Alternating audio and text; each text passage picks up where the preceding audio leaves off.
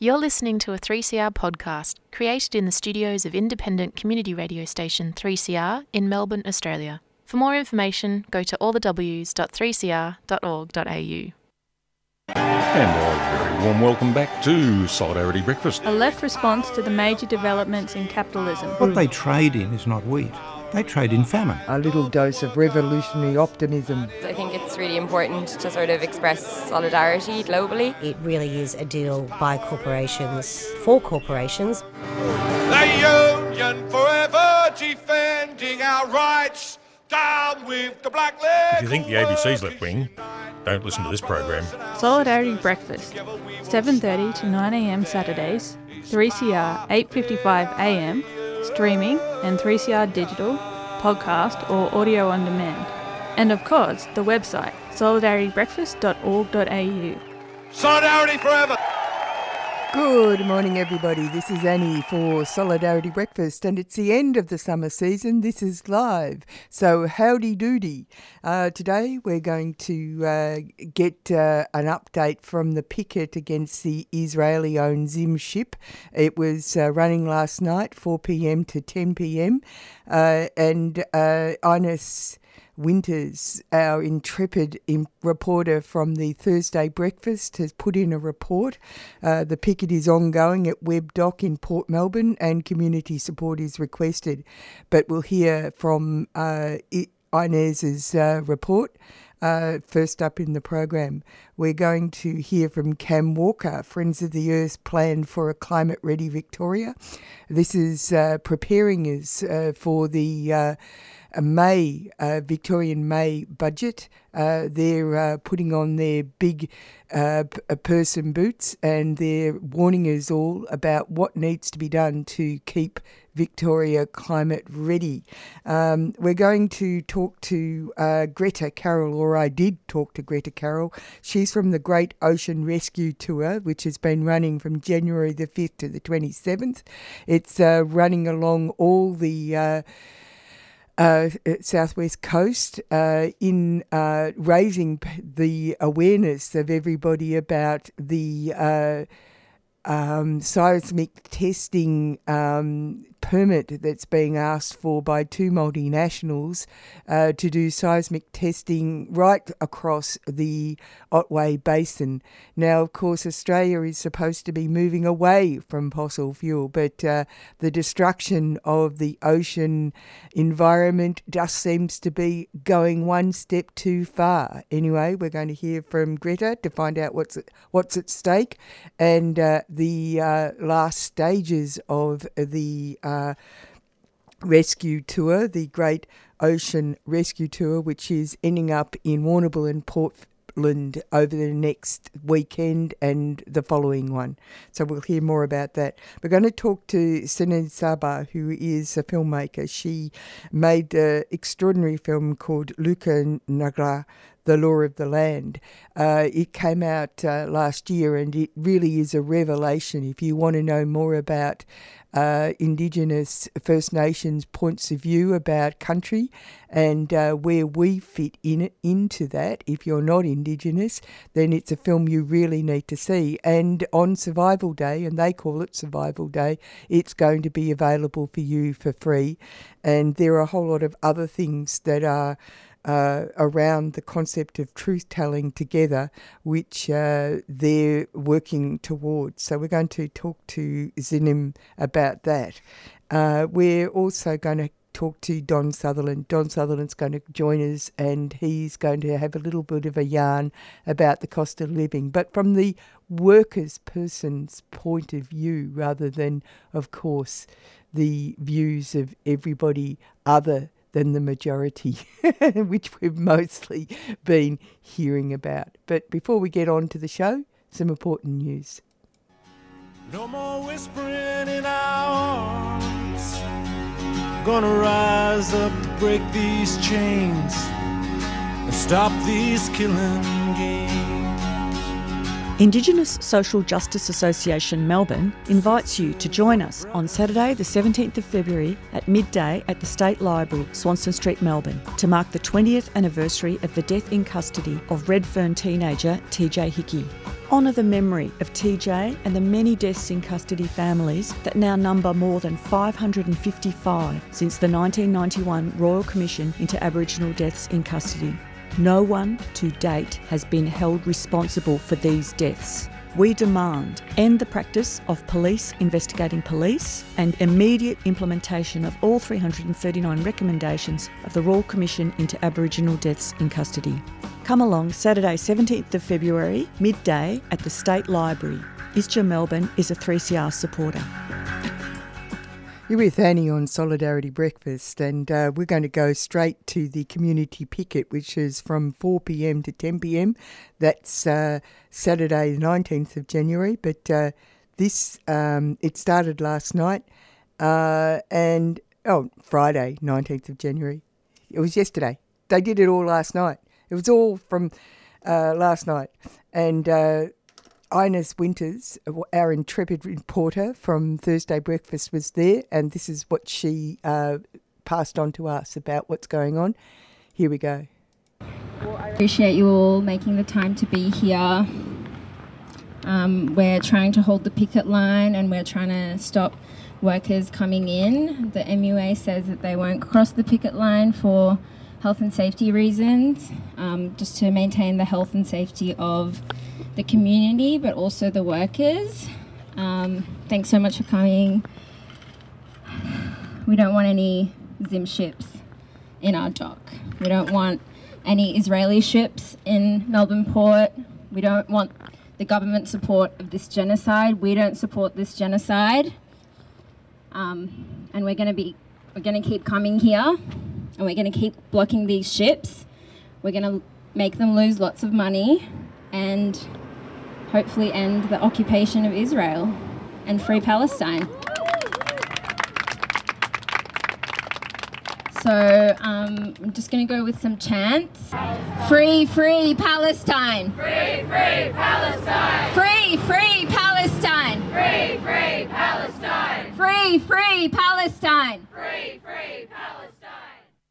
All my friends, can you know that I'm a fighter? Let me see a light up. And we not gonna stop the Palestine is free. But still you know that I'm a rider till the end. Even if I got a pushback for all my friends. Can you know that I'm a fighter? Let me see a light up. And we not gonna stop the Palestine is free. Taught to not love, taught to be blind, taught to not care. Tell me what's free. Borderlands, military despair. How to exist if there's no rights to be human in fear. And if you take away your home, where's the heart supposed to live? Taught to not love, taught to be blind, taught to not care. Tell me what's free. Borderlands, military despair. How to exist if there's no rights to be human in fear. And if you take away your home, where's the heart supposed to live?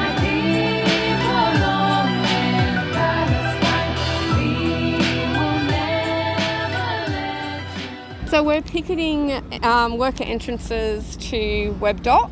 Um, there's a Zim ship that's going to dock. and um, we don't want workers to unload that ship. Yep. Um, and the MUA have said they won't cross our picket line. There has been a couple of workers that have attempted to drive up and they haven't sort of listened when we've said um, go home. Your, Yep. your union said go home. Um, apparently they were going to try and walk through, but potentially Jasmine has just sent them home. Did you turn them around? Woo! My husband actually had a Maritime Union T-shirt, and I oh. just said, "Look, I'm in a union too, mate. Like, it's not Yeah. it's not against you; it's against the company." Yes, well done. Woo! Good work, Jazz. Free, free Palestine. Free, free Palestine. Free, free, free Palestine. Free, free, free Palestine. Zim shipping you can't hide. Zim shipping you can't hide. Zim shipping you can't hide. Shipping you hide. You, we charge you with genocide. We charge you with genocide. We charge you with genocide. We charge you with genocide.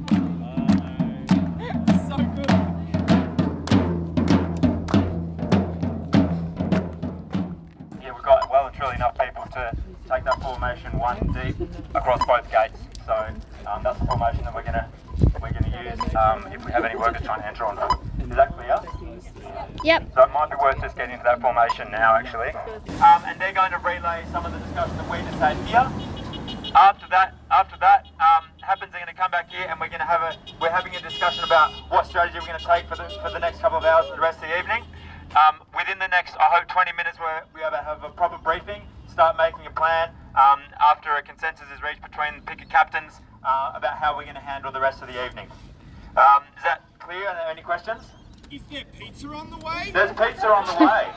This is precisely what a community picket looks like, so very fucking well done to start. The key problem we're going to face, obviously, at some level, is police tactics to try and basically break up our very successful day so far.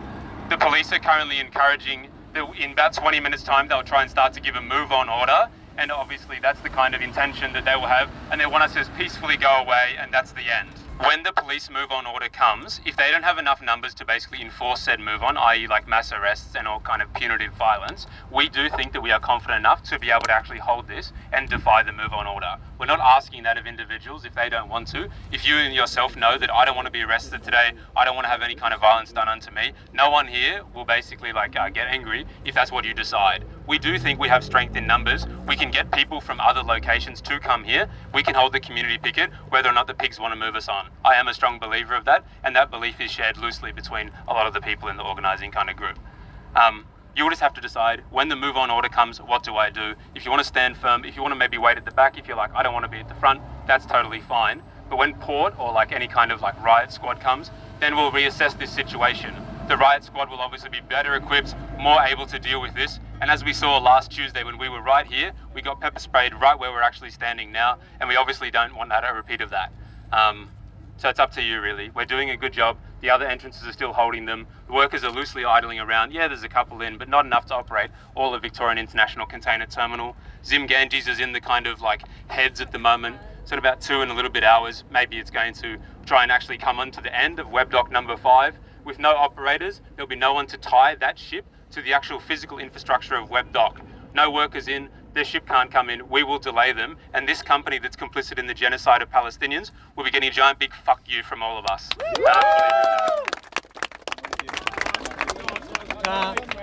I just wanted to say that one of the strategies that the port authorities have and the bosses is that they'll let us stay for, you know, a little bit and then the workers will come work a later shift. So that if that happens and we're moved on, that means we've achieved very little because if they're still able to work this ship and then everything goes back to normal business as usual, they'll be able to to load the ship and achieve what they want in terms of their commercial interests.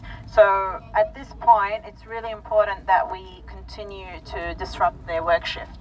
Their shift started 6 p.m. and it's only still around 7 something, right? So for them, it's not a big delay. It's only an hour, and these workers are getting paid. There is only one solution. Intifada revolution. There is only one solution. Intifada revolution. There is only one solution. Intifada revolution. Gaza, Gaza, you will rise. Gaza, Gaza, you will rise. Gaza, Gaza, you will rise. Gaza, Gaza, you will rise. Gaza, Gaza, you will rise. Gaza, Gaza, you will rise. Gaza, you will rise. Gaza, Gaza, you will rise. Too many coppers. Not enough justice.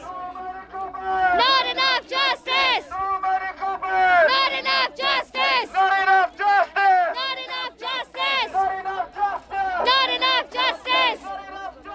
Not enough justice. From the river to the sea. Palestine will be free. From the river to the sea. Palestine will be free. From the river to the sea. Palestine will be free. Yeah, what did you do during the genocide? I helped it continue. Yeah, what did you do during the genocide? I helped it continue. Check it out in the history books. Dick Paul helped the genocide continue. Genocide, genocide. Genocide enablers. Genocide. Genocide. Genocide enablers. What we've done really matters. What we've done really, really matters. And if we let more trucks through, there'll be no one to work those trucks. The port will stay shut down. The police are going to stand down. The police are going to stand down. I've had a very clear advice from uh, from the commander in charge. The police are going to make space for us to retake our position, and we'll continue to hold the picket. if we let the trucks through. So my view is we let the trucks pass, but we stay where we are and we stay strong. And the police need to stand down and make that possible. Right now, it's the police who stop the truck. It's not us, it's the cops. It's police action that did this, and they need to stand down so we can go back to how we were. We here until whatever it takes. This ship was meant to be in port on Tuesday. Then it was meant to be in port this morning. Then it was meant to be in port right now. Now it's meant to be in port sometime or tomorrow. Free, free, free Palestine! Free, free Palestine! Free, free, free Palestine! You're with Annie on Solidarity Breakfast, and we were down at the uh, community picket, which was being held down at Webb Dock to uh, stop the Israeli owned Zim ship that is complicit in aiding the ongoing genocide of Palestinians. The picket is ongoing at Webb Dock in Port Melbourne, and community support is requested. That report was from Inez Winters. She's the uh, Thursday breakfaster at 3CR, and uh, she was on the spot. So go down there and help out, and if you can't, go to this or do both. Stand in solidarity with Palestine this Sunday. With the most devastating attack ever launched on the people of Gaza, it's time for all of us to stand in solidarity with the Palestinian people. Israel has waged war on the Palestinians for the last 75 years. The Nakba, ethnic cleansing, occupation of the West Bank, East Jerusalem, and Gaza.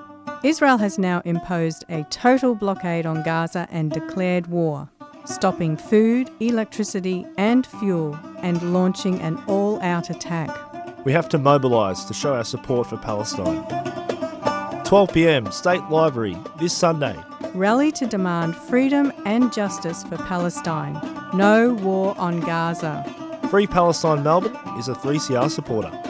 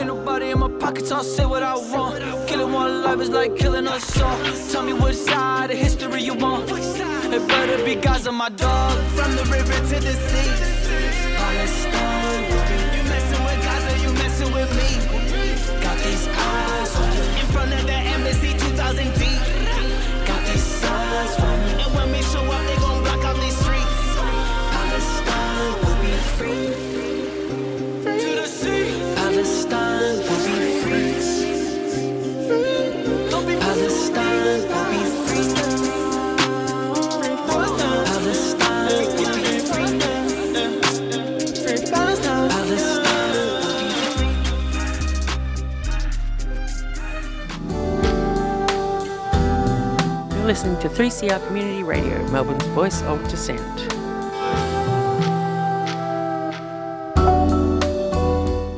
And you're back with Annie on Solidarity Breakfast, and we've got Cam Walker on the line from Friends of the Earth. G'day, Cam. How are you?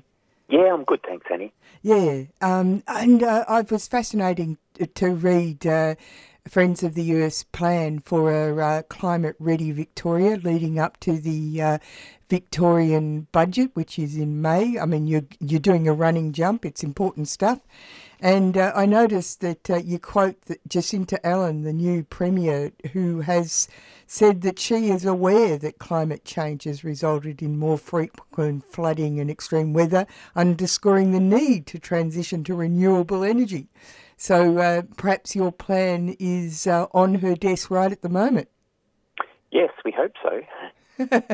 All right, so there's uh, different uh, parts of your plan. Uh, one of them is the uh, uh, effective bus arrangements in the West. Why is that important?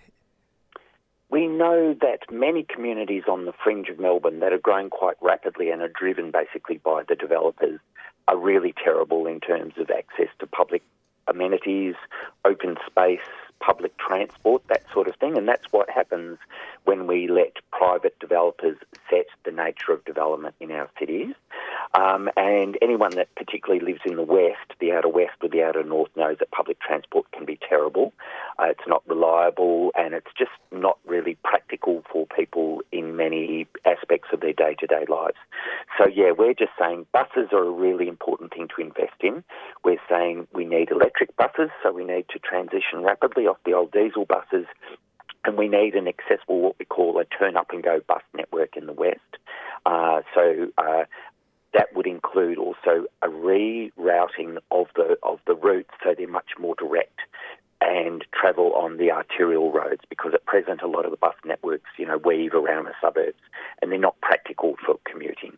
So we're saying, you know, a, a turn up and go system every 10 minutes, 6 a.m. to midnight, at least five days a week to seven days a week uh, to allow people to do their daily shopping, their, you know, taking the kids to school, going to work in a way that's going to be viable for them. Yeah, fast, frequent, and connected buses. Now, this is part of your Sustainable Cities Collective, and uh, it's uh, important uh, in a sense for uh, effective. Uh, and sustainable living for people all over the city, not just part of the city. Exactly, yeah. We all need access to affordable, accessible, and safe public transport. And it shouldn't just be if you're lucky enough to live on a train line or a tram line. You know, everyone deserves that sort of kind of access. Um, and buses are a relatively cheap way to do it. So it's hard after the fact to retrofit in a light rail network where there wasn't one before because you've got to, you know, access the land and do all that.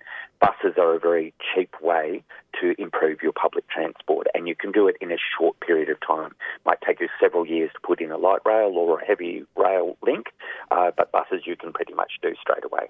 It's interesting because uh, you had forums in uh, 2022 and none of the Labor uh, people turned up to any of them. That's right, yes. We were very disappointed by the lack of buy in from ALP uh, in the build up to the election. And that actually came out in the wash, didn't it? Because there's been a downturn in support out in the West for the Labor Party. Yes, there has. And I think that you know, there's, there's multiple factors at play here. Of course, in the outer burbs, most people need to travel and have multiple cars within families to be able to get to work and, and, and do life and go to school and that sort of thing. So cost of labor, cost of living pressures are really huge. And um, this is a government that has done a lot of transformative work. You know, the Metro Tunnel and, you know, they're ending native forest logging in the east and they're phasing out coal. There's lots of great stuff that's happening, but they really run the risk of not looking after those emerging communities on the suburban fringes. And if they don't look after them, then of course people will look elsewhere in terms of where they're putting their vote. And before we leave that issue, there's a couple of other things. Um, there was a report which hasn't. Uh, uh, which actually supports a lot of the things you say, your group says, but uh, hasn't uh, uh, shown any government interest. Uh, and also, a majority, they, they're saying, oh, nothing can be done. But the majority of those, uh, uh, the contracts go to one single international company, right? Yes, that's my understanding. Yeah, which is actually a very important key issue. Yes, it is. And it's interesting that with the current state government, they have re-established the State Electricity Commission, which is saying government and the public should be involved in energy production. And I think that is great. But what we have is a system that you know, back to the days of Jeff Kennett, they privatised everything they could basically, you know, pick up and Couldn't sell nail off. down. Exactly. So, so much of our public transport system is run by for profit companies and often companies from overseas. So, there's a deeper conversation here about how, as all the licenses to run different parts of our public transport system come up, how do we bring them back? Into the public running them again. We shouldn't accept that privatisation and outsourcing is a one way street. I think the establishment of the SEC demonstrates what is possible with bit of government will, and we need to see more of those contracts as they, you know, come up for renewal. Let's look at uh, governments intervening and actually running our public transport systems again. And what you're saying is that that's a key issue for sustainability. Yes, we, we believe so because if you're running essential infrastructure, be it water or electricity or public transport, and you're running it simply from a for profit basis, which is what private companies do, it's never going to deliver fully for what the community needs or what the environment needs. So there is a environmental argument to bring services back into government and or public control. Now, because uh, you're targeting the um, allocations funding from the budget coming up in May, uh, you've got some really practical uh, issues regarding uh, native forests and uh, fi- fire protection, haven't you? Yes, I think we do, and we're very mindful that there's not a lot of money in the state budget, and so you know there's no point asking for hundred million dollars for something. So we've tried to suggest things that are that are relatively cheap and deliver a good outcome. So hence the the buses rather than saying build more train tracks. Uh, with fire, we think that um, it's clear that climate change is making our fire seasons longer and more intense. And um, it's very good that the government has invested heavily in career firefighters through the, the state firefighting agency, which is called Forest Fire Management Victoria.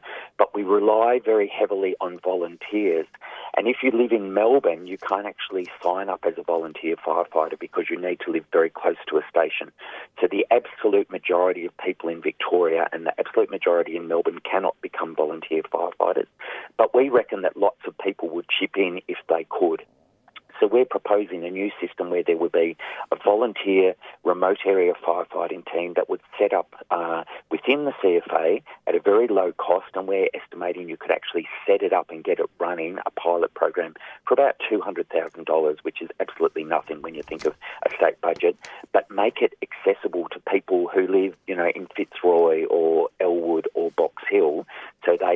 sign on and they can assist firefighting efforts because we know we are losing volunteer firefighters and we do know that many brigades in the country are getting older and struggling to find new members and we also know that fire seasons are getting worse and longer and that puts continued strain on the existing volunteers we have.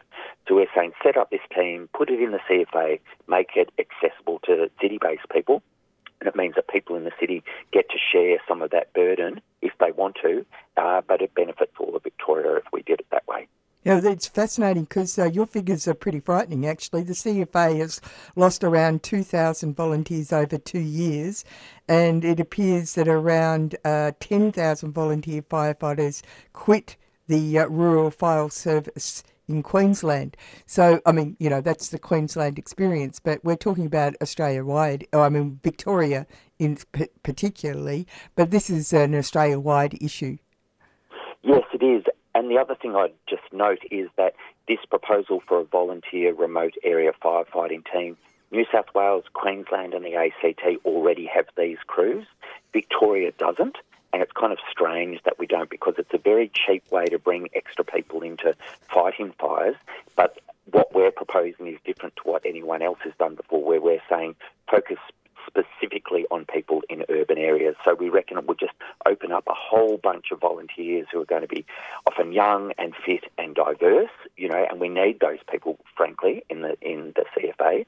Uh, bring them in and allow them to be involved, and you could train them and deploy them in a way that would make a lot of sense. So if you have summer holidays, you say, I'm available for three weeks in January, and then you could just be deployed in if there was a need in terms of what they call the big fires, the campaign fires.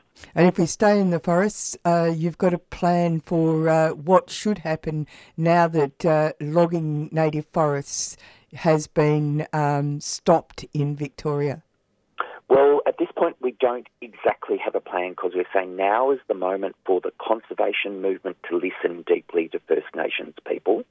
Uh, we have 1.8 million hectares of forestry land in the east of the state that has been subject to logging for many years. That has now stopped, which is absolutely amazing. The government needs to suggest a process for how we decide what next with those forests. They haven't announced that process as yet.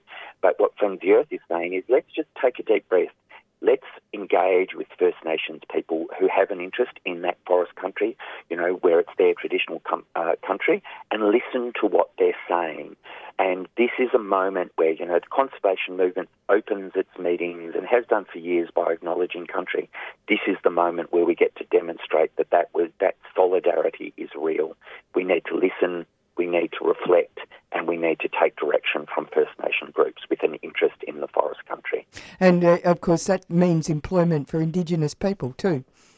Yes, indeed. And there's going to be such a lot of work to do because we know native forest logging has been disastrous for biodiversity. We know we have well over 100,000 hectares of alpine ash forests which is on the, the cusp of collapse. If they get one more fire through those forests, we will lose more than 100,000 hectares of forest. That is completely collapsed and become just a, a grassy wasteland, possibly with some wattle trees in it.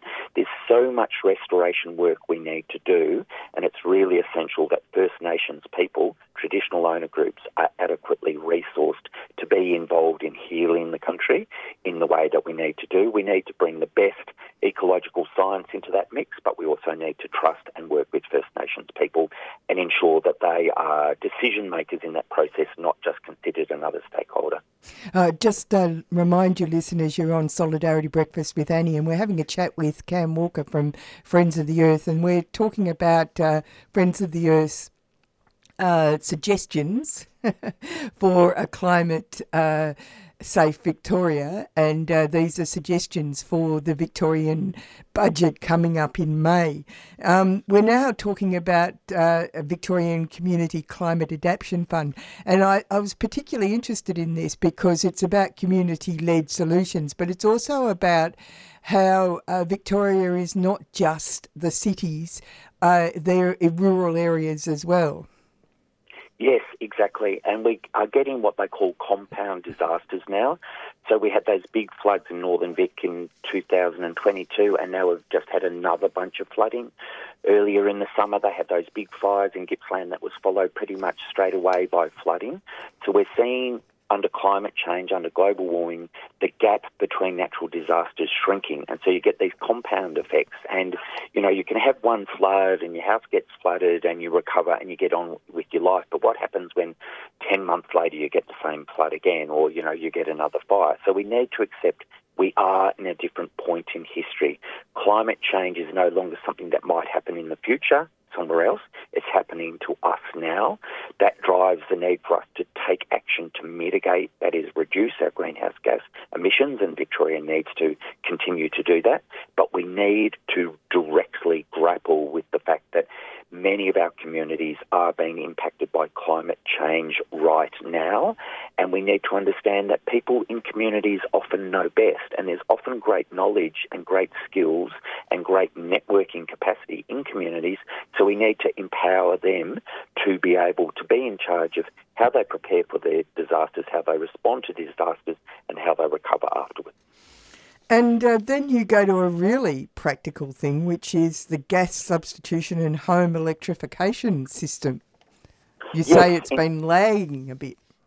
It, it has. I mean, they are moving forward, and it's interesting that the Liberals have come out and uh, arguing, you know, oh no, we need more gas, and that's an argument from the 1990s. We don't need gas. Well, maybe they've got shares. Fuel. Maybe they've got shares in some company. I don't know what's going on, but they're backing the wrong horse. Um, they're attaching it to a bit of a culture war kind of frame. Uh. But the fact is, we get our, most of our gas from Bass Strait. Bass Strait gas reserves are declining very rapidly, and we all know that when something becomes rarer, the cost can only go in one direction, which is up. So if we're going to hang on to gas, we're just locking ourselves into steeper costs and so the cost of living will continue to go up. We know, however, you can run homes very easily on 100% electrics. Uh, that's heating and cooling and hot water systems and cooking. Um, and the government is moving in that direction, and they do have this gas substitution roadmap. And we're just saying, keep going. You know, keep going faster. Keep helping people uh, to switch what they call fuel switching away from gas uh, and into home electrification. Um, give funds to allow people to do that, have an energy upgrade program, and really important that no one is left behind. So invest in retrofitting public housing to replace gas appliances, you know, gas heated hot water systems and gas stove tops, uh, to reduce costs for people who are living on very limited income. Now, Cam, you uh, want people, listeners, to go and have a look, and if they actually agree, to send a letter in, of support. Yes, that would be great. If you just do a web search, Friends of the Earth um, proposal for Climate Ready Victoria, you'll find um, our main page very easily. You'll find the full budget submission if you're interested in the details, and you'll find a letter which will go to the Premier saying, hey, here are some ideas. I would love it if you would fund this. And of course, it's set up as a letter that you can edit. So if there's things that you're interested in, add them as well and uh, send it to the Premier. Thank you very much for talking to us this morning, Cam. Oh, you're most welcome. Thanks. Thanks, uh, and good to have a chat. And that was Cam Walker from Friends of the Earth. And as he said, it's all about Victoria being climate ready. Hi, I'm Ahmed from Fitzroy Primary School, and you're listening to Community Radio on 3CR.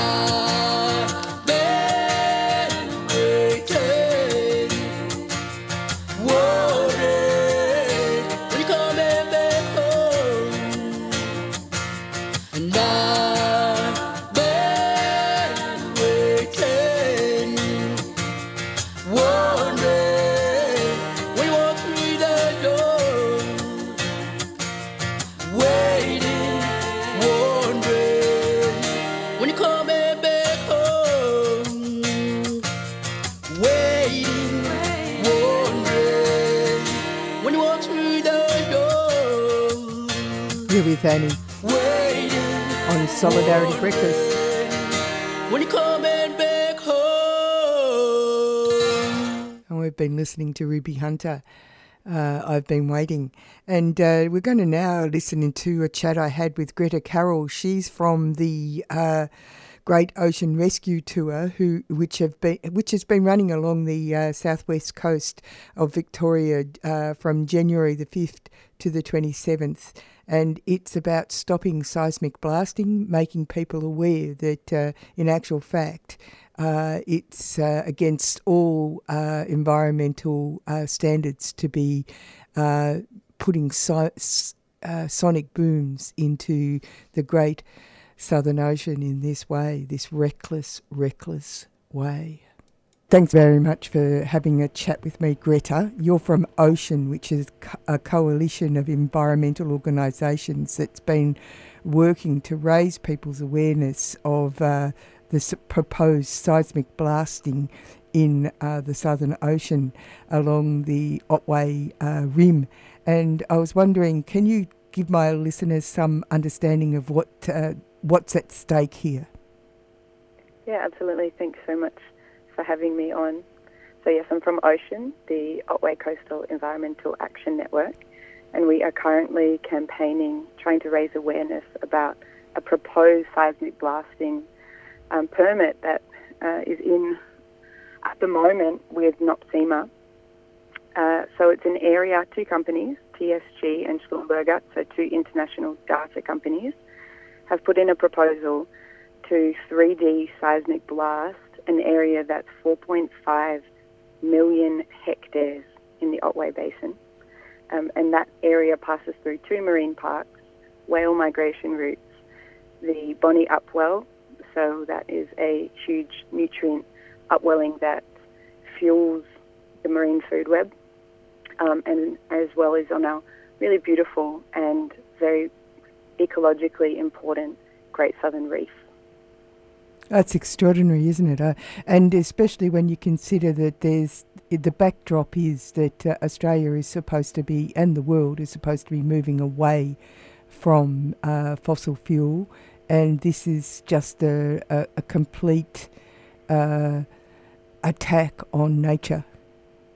Yeah, absolutely. So seismic blasting, looking for oil and gas reserves under the seafloor is the first step in new oil and gas exploration. And as you said, the science says we can't have new oil and gas if we're to stay below 1.5 degrees of warming. We can't be looking for more opportunities to extract oil and gas from from the earth. So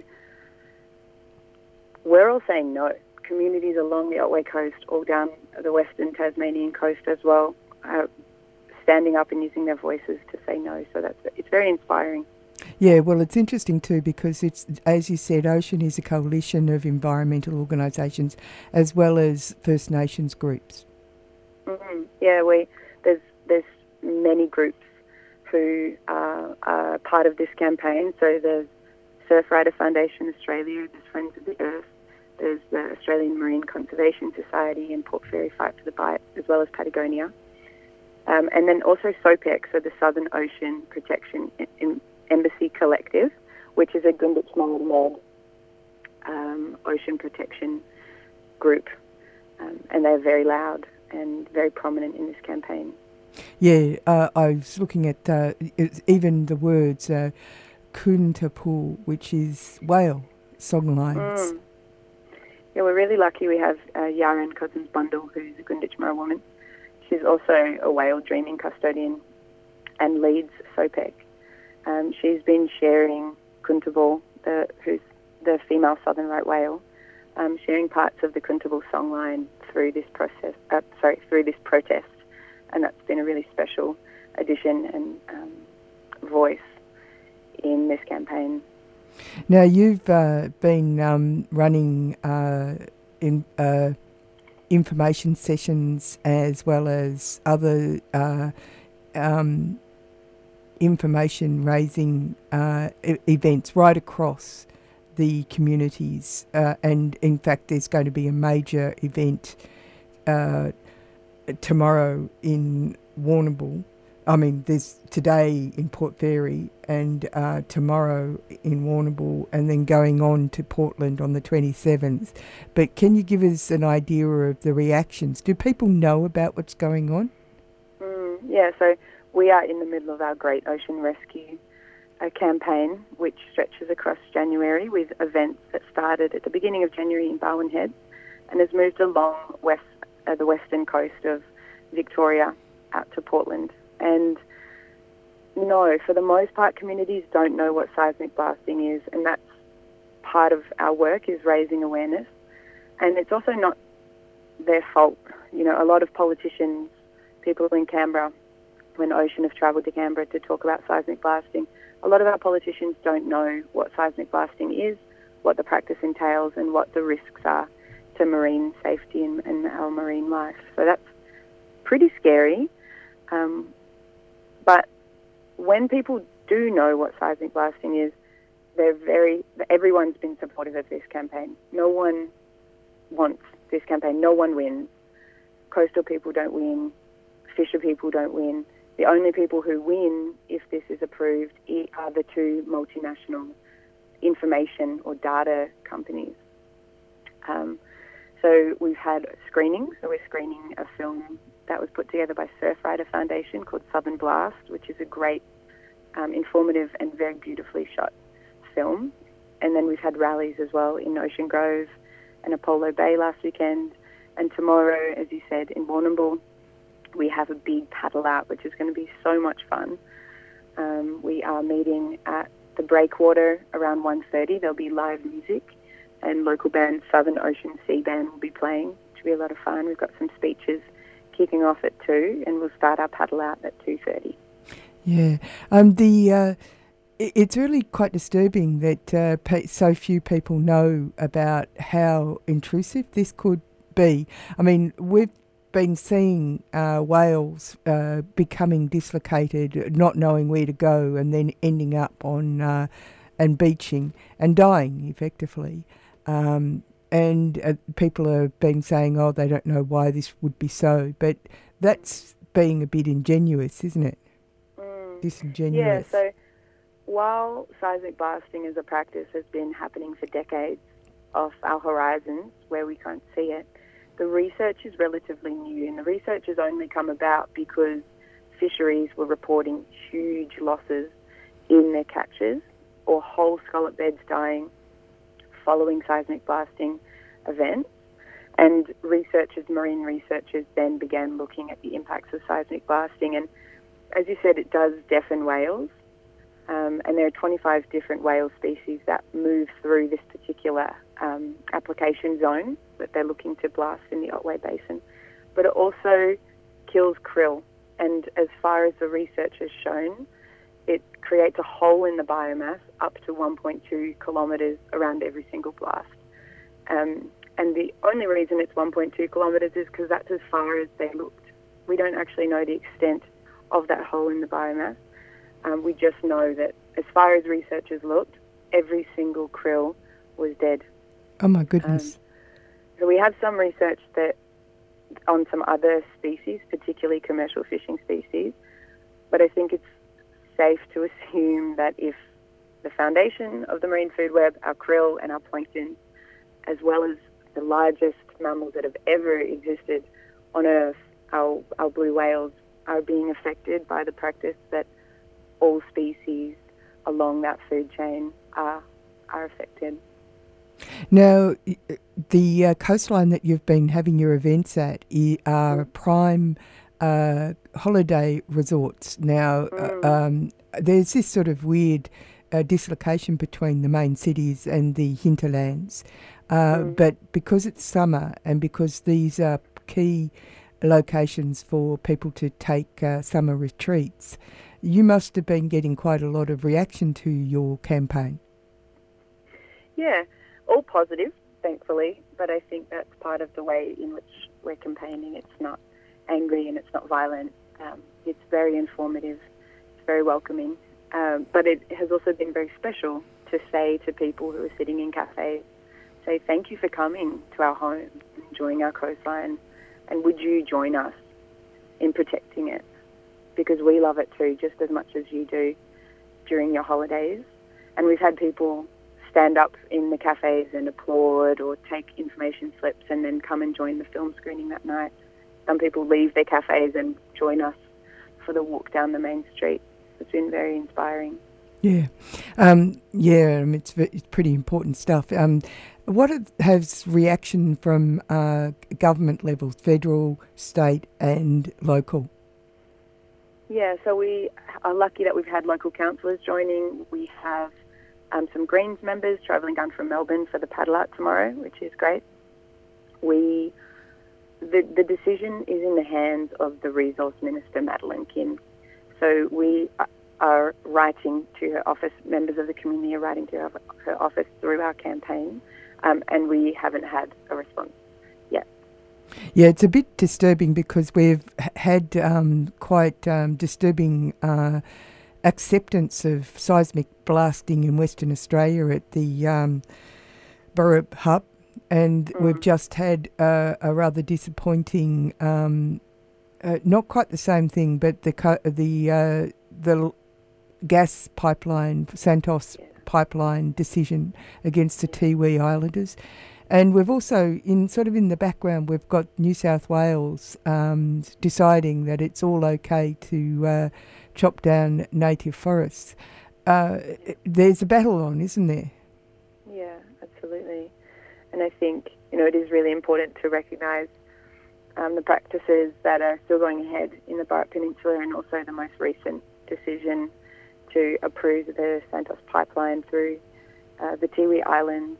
Um, because what's happening in those parts of the ocean is also it's all one ocean, you know. It, and as we stand up and for coastal communities, as coastal communities down here, for our Great Southern Reef, it is really important that we're also standing in solidarity um, on other, in the other front line.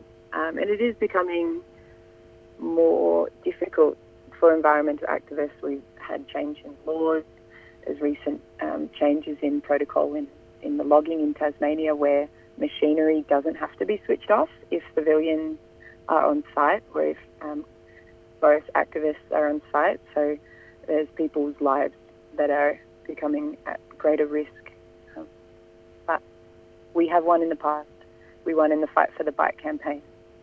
And I think what's telling is that this application permit stops almost immediately at the South Australian border and I think all companies know um, that we really care about that area, and so this is our opportunity to unite and show that we also care about this part of our ocean too.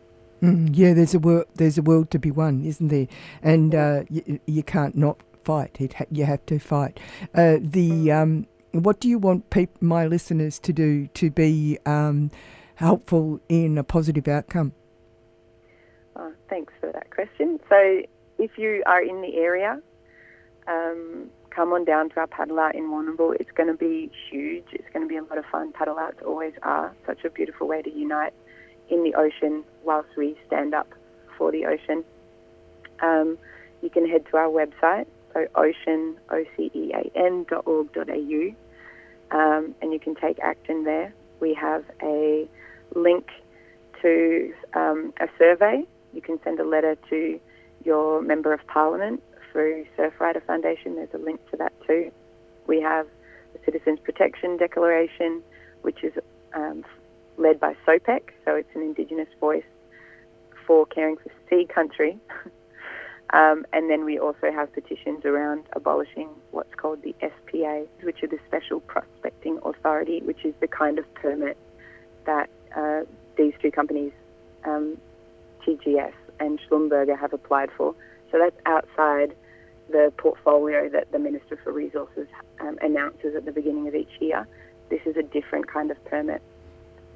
Mm, okay. All right. Thank you very much for talking to us, Greta. Not a problem. Thanks so much for having us on. And that was Greta Carroll. She's from Ocean, uh, and uh, they're part of the Great Ocean Rescue Tour. Uh, you can find out all the stuff you need to on Ocean's website. Uh, but the 21st of January, that's tomorrow, uh, Warrnambool Massive Beach Rally and Paddle Out. That's 1.30 at the Breakwater, and there's going to be screenings and music in the evening at Mozart Hall at Gillies Street. And uh, on they'll go to Portland uh, the 27th of January. Uh, as I said, there's a, a world to be won.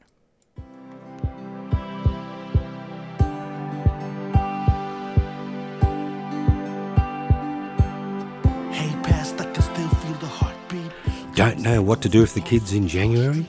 Well, have I got news for you? 3CR is doing a live broadcast of the Tunnerminnerwait and Maulboyheenner commemoration at the corner of Victoria and Franklin Street in Melbourne. This is the 17th year of the commemoration for the public execution of Tunnerminnerwait and Maulboyheenner, two Indigenous freedom fighters who were hung on the 20th of January for resisting white colonisation. It's a great education experience for the children. It's a children friendly event. Come along, and if you can't come along, listen in to the first hour on Community Radio 3CR midday to 1 pm Saturday, the 20th of January.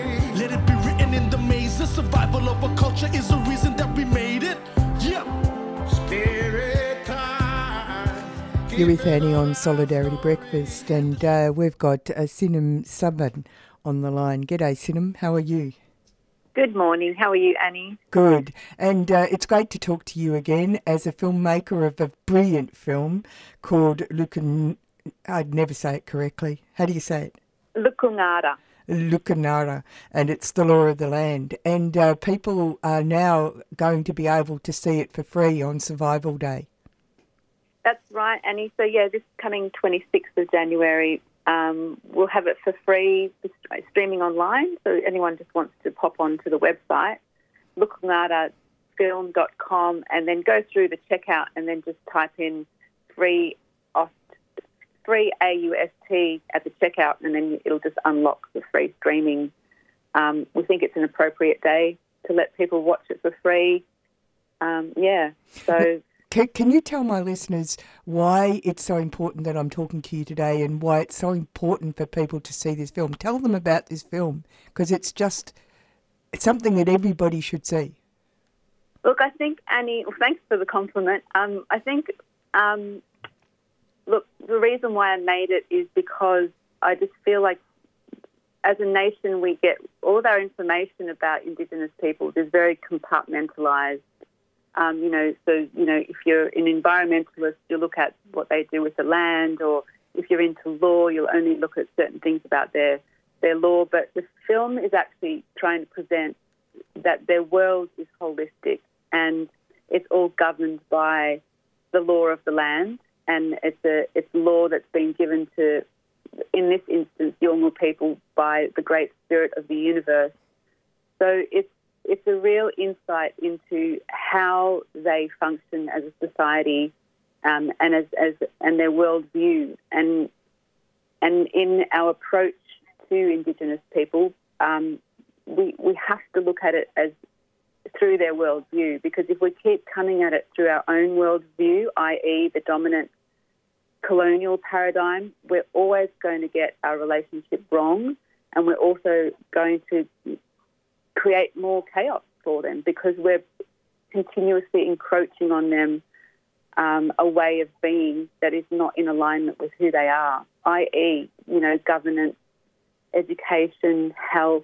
We're all, always projecting our own dominant way of doing things onto their worldview, which is why we still have high suicide rates, the worst health outcomes in the in the modern world. It's just glaringly obvious.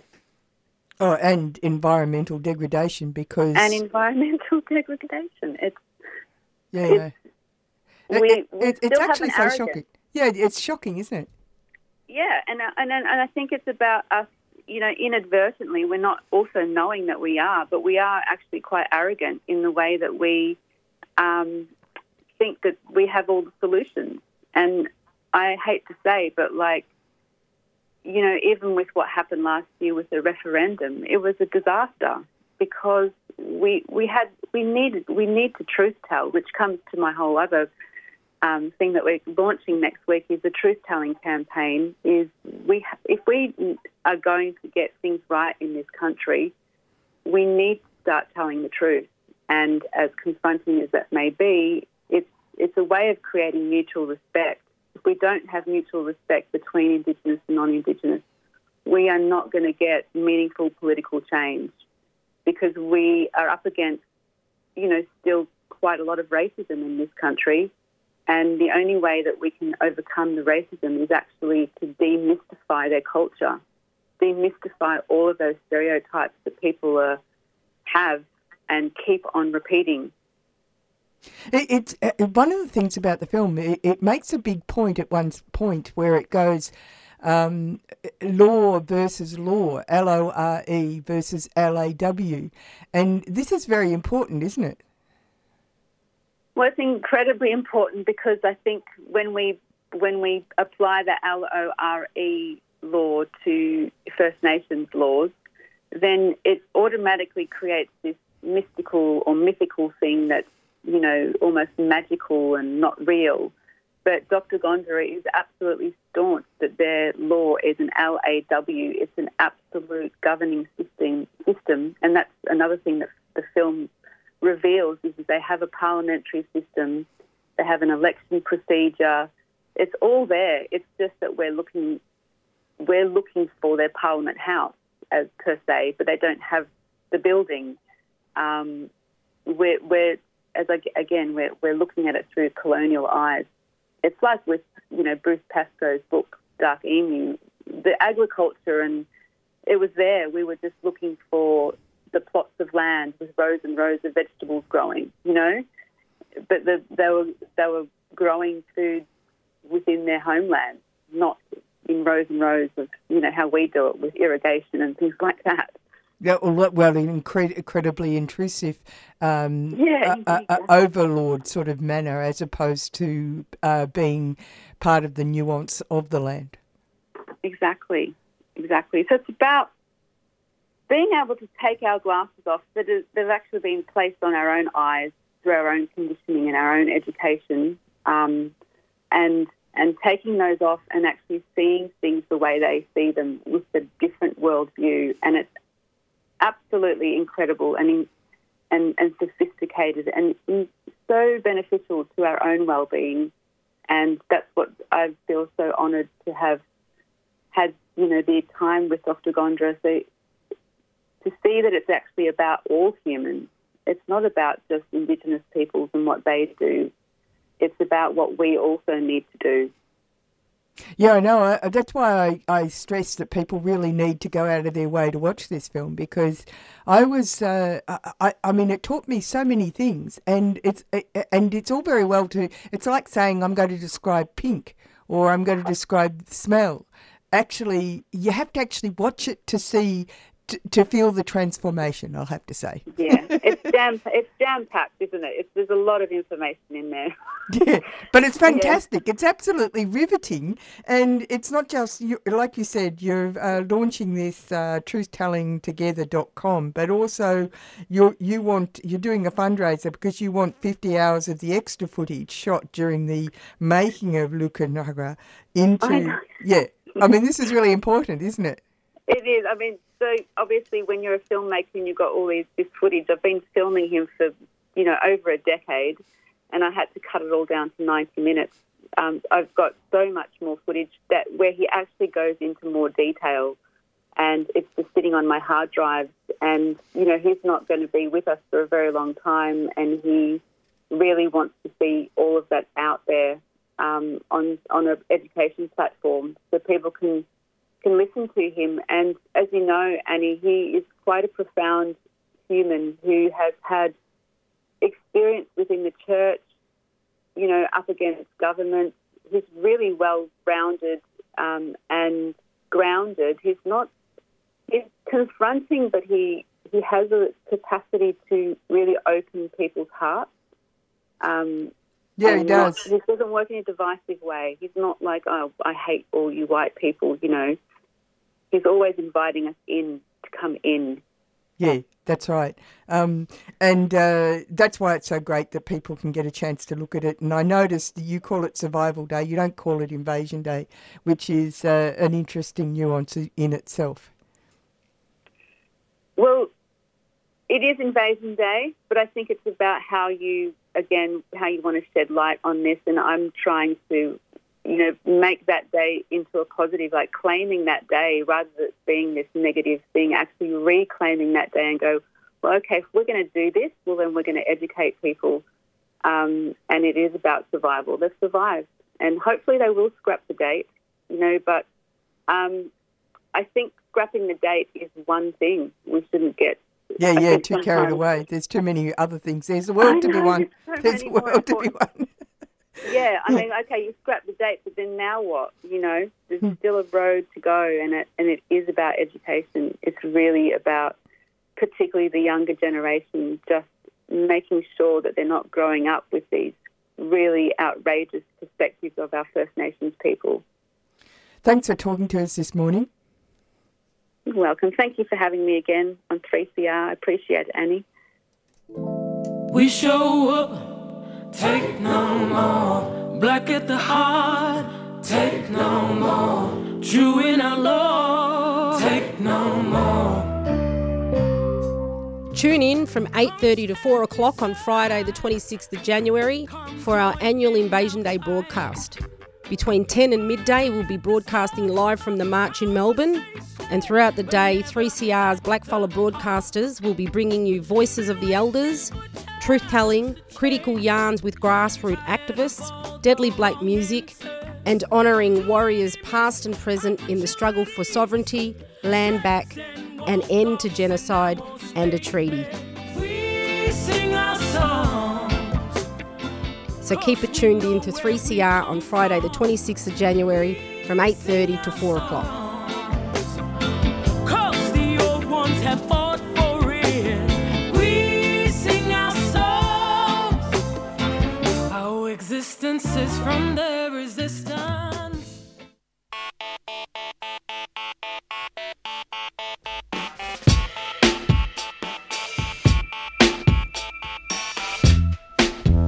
We were swimming in the sea.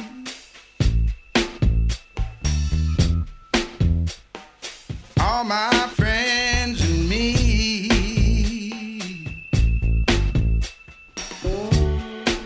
Diving under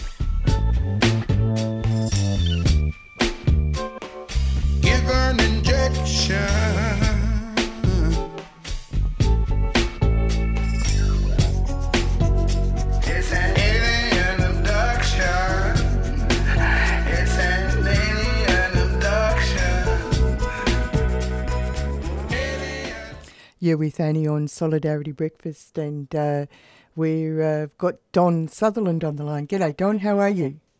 Hello, Annie. Uh, a happy new year to all of your listeners and yourself. Yeah, it's great to hear from you. Uh, what were you looking at this morning that we want to hear about? Well, I've been reading and thinking a lot about um, uh, all of the things that are connected to the cost of living crisis that so many uh, people in the Australian working class are experiencing, and um, thinking about a better way and more useful way from their point of view of being able to understand it and do something about it. Um, so I think we might I think we might talk about the cost of living and how that ought to be treated in the better terms as a standard of living issue. All right, that sounds good to Um, me. Yeah, now, firstly, just a little bit about the context.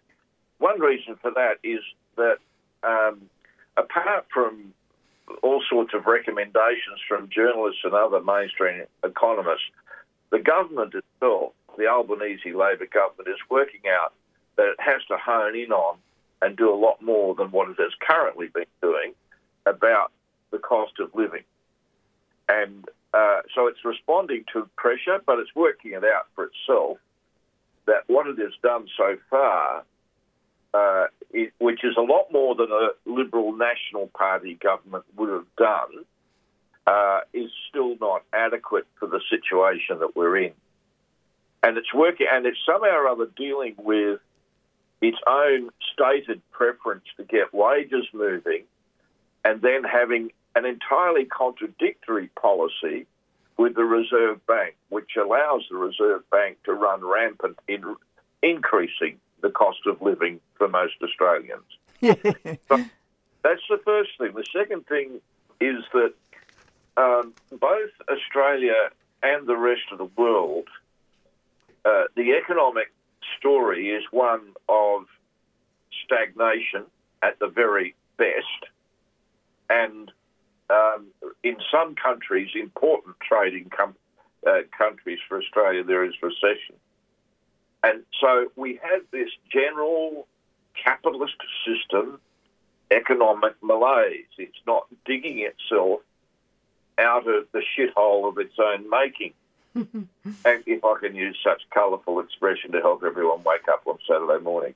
this is recognised in part by the annual Gabfest of the richest and the most powerful in Davos in Switzerland, the so-called World Economic Forum, which has been providing advice that has actually uh, makes them the architects of the problems that the rest of humanity and the natural world are experiencing. So we have global heating getting worse. We've got rampant inequality getting worse. And in increasingly a decline in confidence in parliamentary democracy and what it offers in terms of dealing, reversing those problems. The Oxfam report came out, as it does about this time of the year, that describes in all countries of the world, both uh, in, uh, across the globe, what's going on with inequality, and it is rampant. And the uh, the the, uh, the difference between the uh, exponential growth in the wealth and the incomes of the richest and most powerful one percent, ten percent, and perhaps twenty percent, relative to the lowest ten percent, twenty percent, is uh, appalling Yeah, it's staggering, isn't it? And disgusting. Mm. So when we start talking about the cost of living and fixing it from the point of view of the people, the the objective conditions are not, not good. And if we want to do it, we are going to have to confront the powers that be that are comfortable with the current situation. There is going to have to be a confrontation. And that doesn't have to be a convulsive one straight away, but we must confront it and build a movement that may at some point lead to a convulsive confrontation. Now, in Australia, um, the the cost of living is really a restricted way of talking about the problem.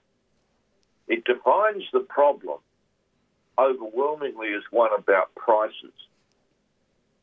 And in part it is, but only in part.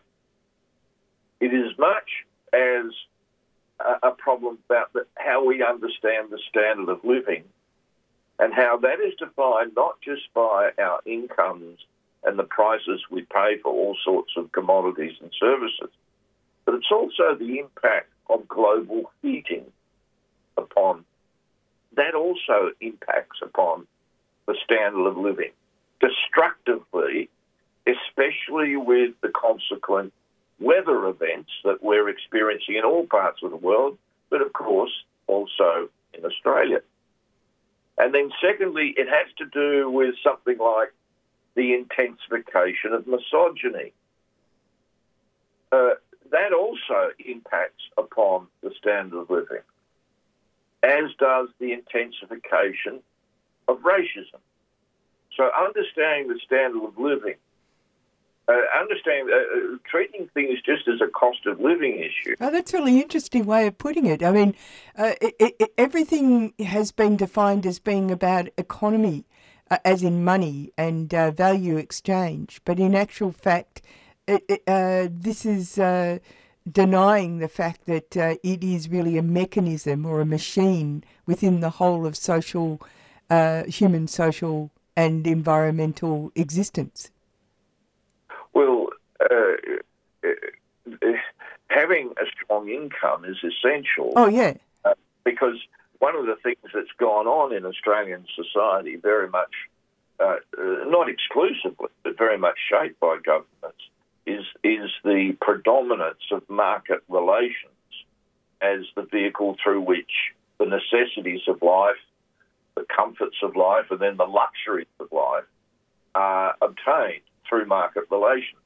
In other words, more and more, uh, everything that we need, or everything that we want, and everything that we desire, has a price, and that includes basic services like aged care services and childcare services, and and um, and birth care services to bookend our lives. They are all now commodities to be bought uh, to be bought from someone else who is producing them by paying wages less than the value of the of, of, of the price we pay, which means that there's a profit taken from them. Yeah. So market relations. Now, the interesting thing about the one of the interesting things and uh, worrying things about this Labor government is that it embraces market relations in just about all areas of policy, and that's part of its problem, even when it is sincere in solving a cost of living price, uh, pro, uh, problem. Mm. Now, in this situation, I think there are two alternatives. One is the the power being harnessed by employer organisations and also to the right of them, the extreme right, most of which is funded by employer organisations and companies like uh, Rinehart's company, Mm. Gina Rinehart's company. They're not the only one, but uh, last year they uh, the Institute of Public Affairs ran a conference. Two thousand people from the extreme right turned up. Now they did they did that in order to harness their capacity to direct how the Labor government in its remaining years or year uh, handles the cost of living pro- uh, uh, problem. We do not quite do the same in the left. We haven't done that for some time, and we desperately need to. The uh, the alternative we face otherwise, the second alternative, is the ALP and the Greens squabbling with each other over the character of reforms that the current government might do. And as much as that might be satisfying for the party apparatchiks, that's not much good for most of the working class. That's right. So I I think it's time that we did seek to develop a movement of the people that is based upon a program that reflects the standard of living, not just the problem of prices. And I, uh, I'm, I'm quite, I think I'm very encouraged because um, uh, just before Christmas, well, I only learnt this the other day, and I could be criticised for not knowing about it sooner. But uh, before Christmas, the Socialist Alliance published a 10 point plan that they defined in terms of the cost of living, but which was really about the standard of living. And I think that was a good and constructive contribution. But I don't know what they're doing about it. I don't know what they intend to do about it. I haven't discussed it with them or anything like that. But I think this is something that everyone who is genuine themselves genuinely as progressive, especially progressive to the left of the ALP and the Greens, including people who are members of those parties who are to see themselves as to the left of their own party, and there are a lot of them actually.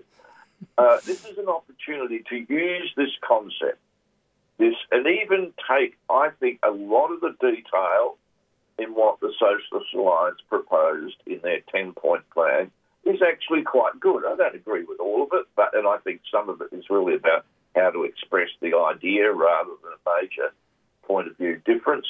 So I think that's the starting point. And what I've been doing now that can be obtained if you go to the Social Alliance webpage and um, just um, search 10 point plan, something like that. You should get it.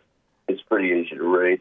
Alternatively, I've just um, posted a link to it to my blog page at so- Solidarity Dynamics. But I've also added a commentary.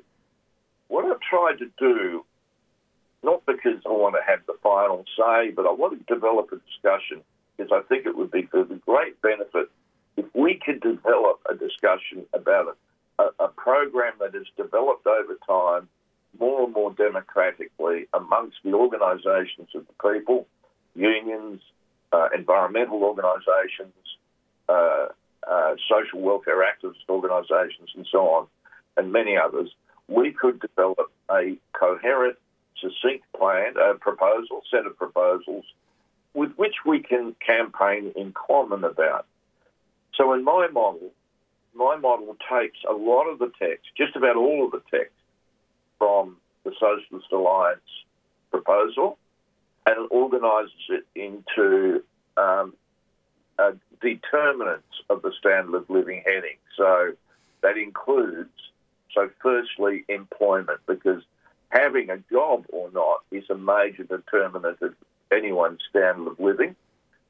And then, the, in, no, in no particular sequence, because they all interact, uh, there's also the industrial wage.